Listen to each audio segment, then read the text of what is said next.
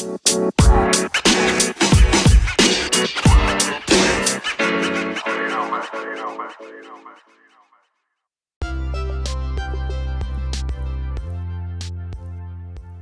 están, amable audiencia que nos sigue a través de este medio? Los saluda con mucho gusto su amigo Damián Pérez Domínguez, estudiante del doctorado en educación por la Universidad IEXPRO. Para esta emisión realizaremos juntos un análisis minucioso sobre la pedagogía autogestionaria y la pedagogía no directiva, para así poder relacionarlo al entorno educativo en el que yo y ustedes se encuentran. Sean todos bienvenidos.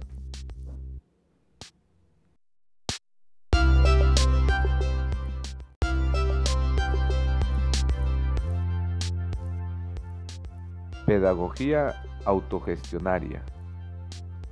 Para iniciar, es fundamental saber qué es la autogestión.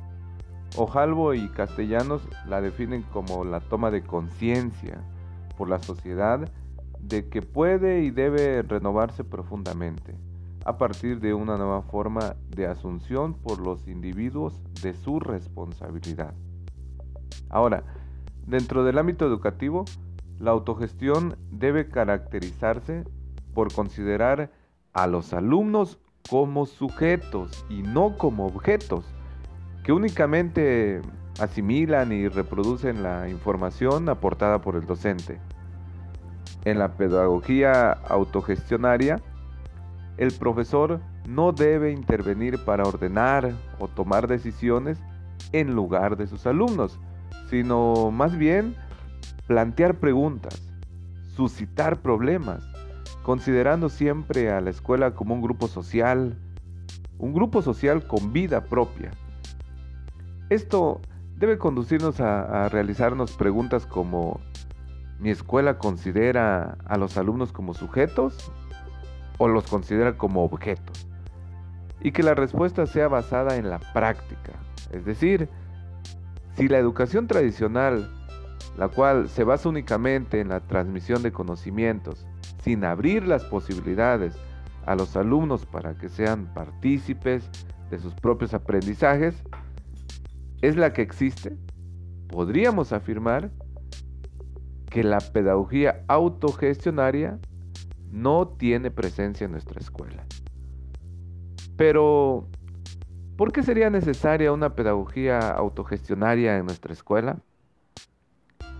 Antunes señala que la autonomía es un factor de gran importancia para lograr la calidad educativa. Además, la UNESCO resalta su importancia para la transformación de la enseñanza ante las graves limitaciones de la educación en el mundo. Ante ello, es posible manifestar que la autonomía en las escuelas permite que los alumnos sean conscientes de lo que están aprendiendo y para qué, así como de una participación activa en el proceso de enseñanza y aprendizaje. Para lograrlo, es indispensable la existencia de pertenencia, es decir, que los alumnos sientan y experimenten con acciones que son parte de la escuela, que son pilares fundamentales de su propia educación.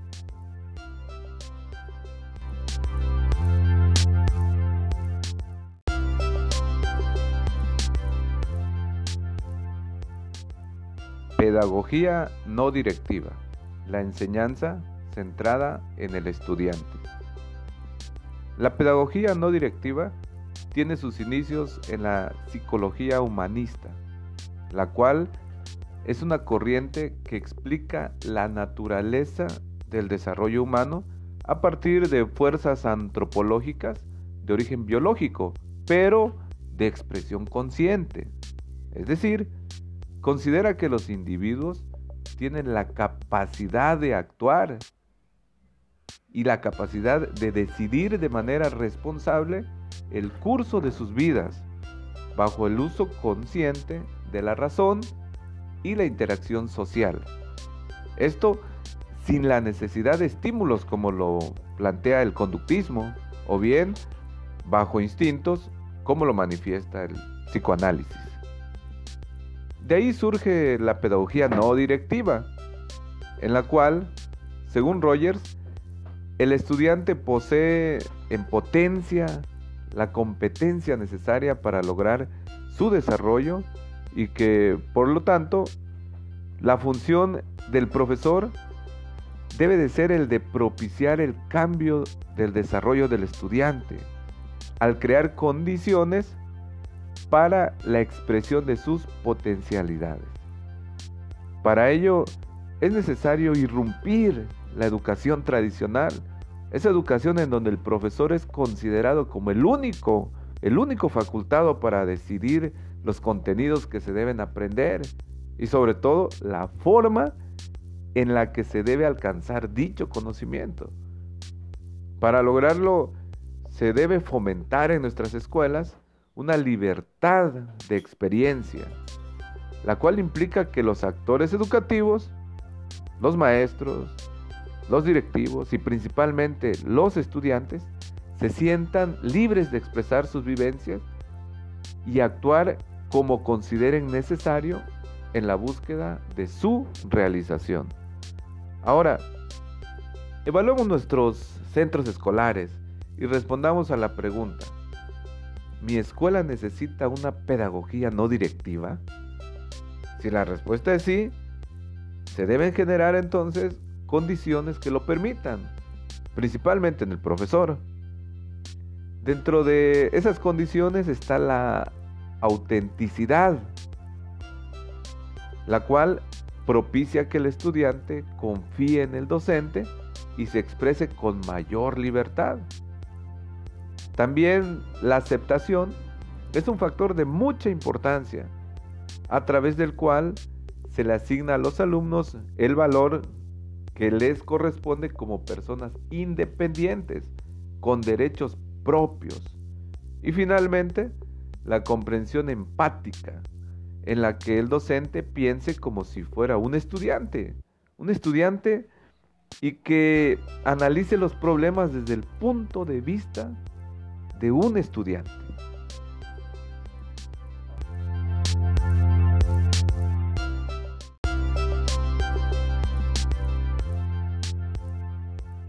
Recapitulación.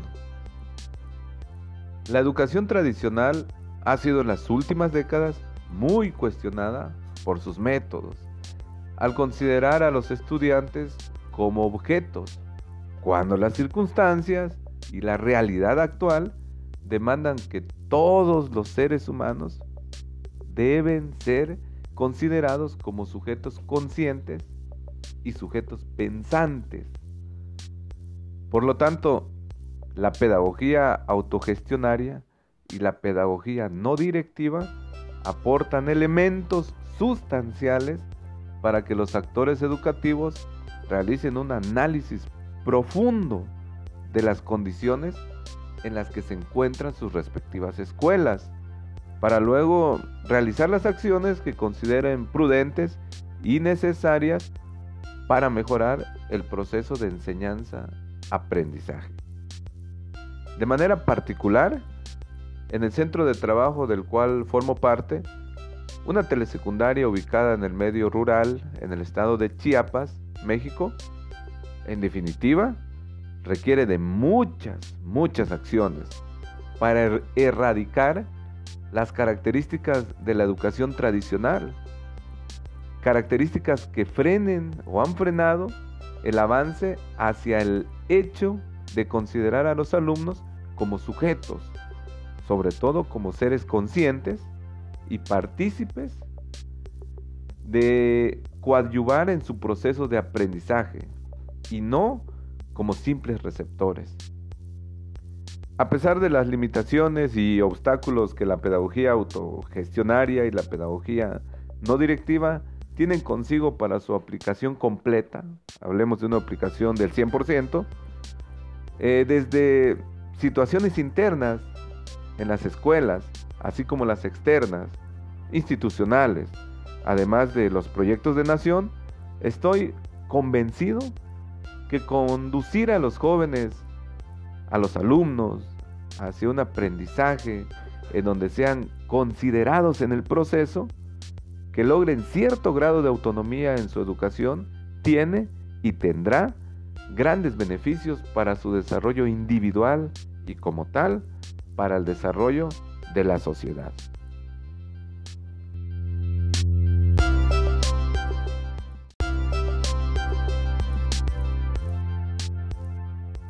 Amable audiencia, sin duda la educación es uno de los pilares fundamentales para nuestra sociedad, por lo cual desde nuestras condiciones, desde nuestras trincheras, realicemos lo que nos corresponde para generar seres pensantes, autónomos y conscientes de su propio aprendizaje. Me despido, su amigo Damián Pérez Domínguez, nos escuchamos en la próxima emisión.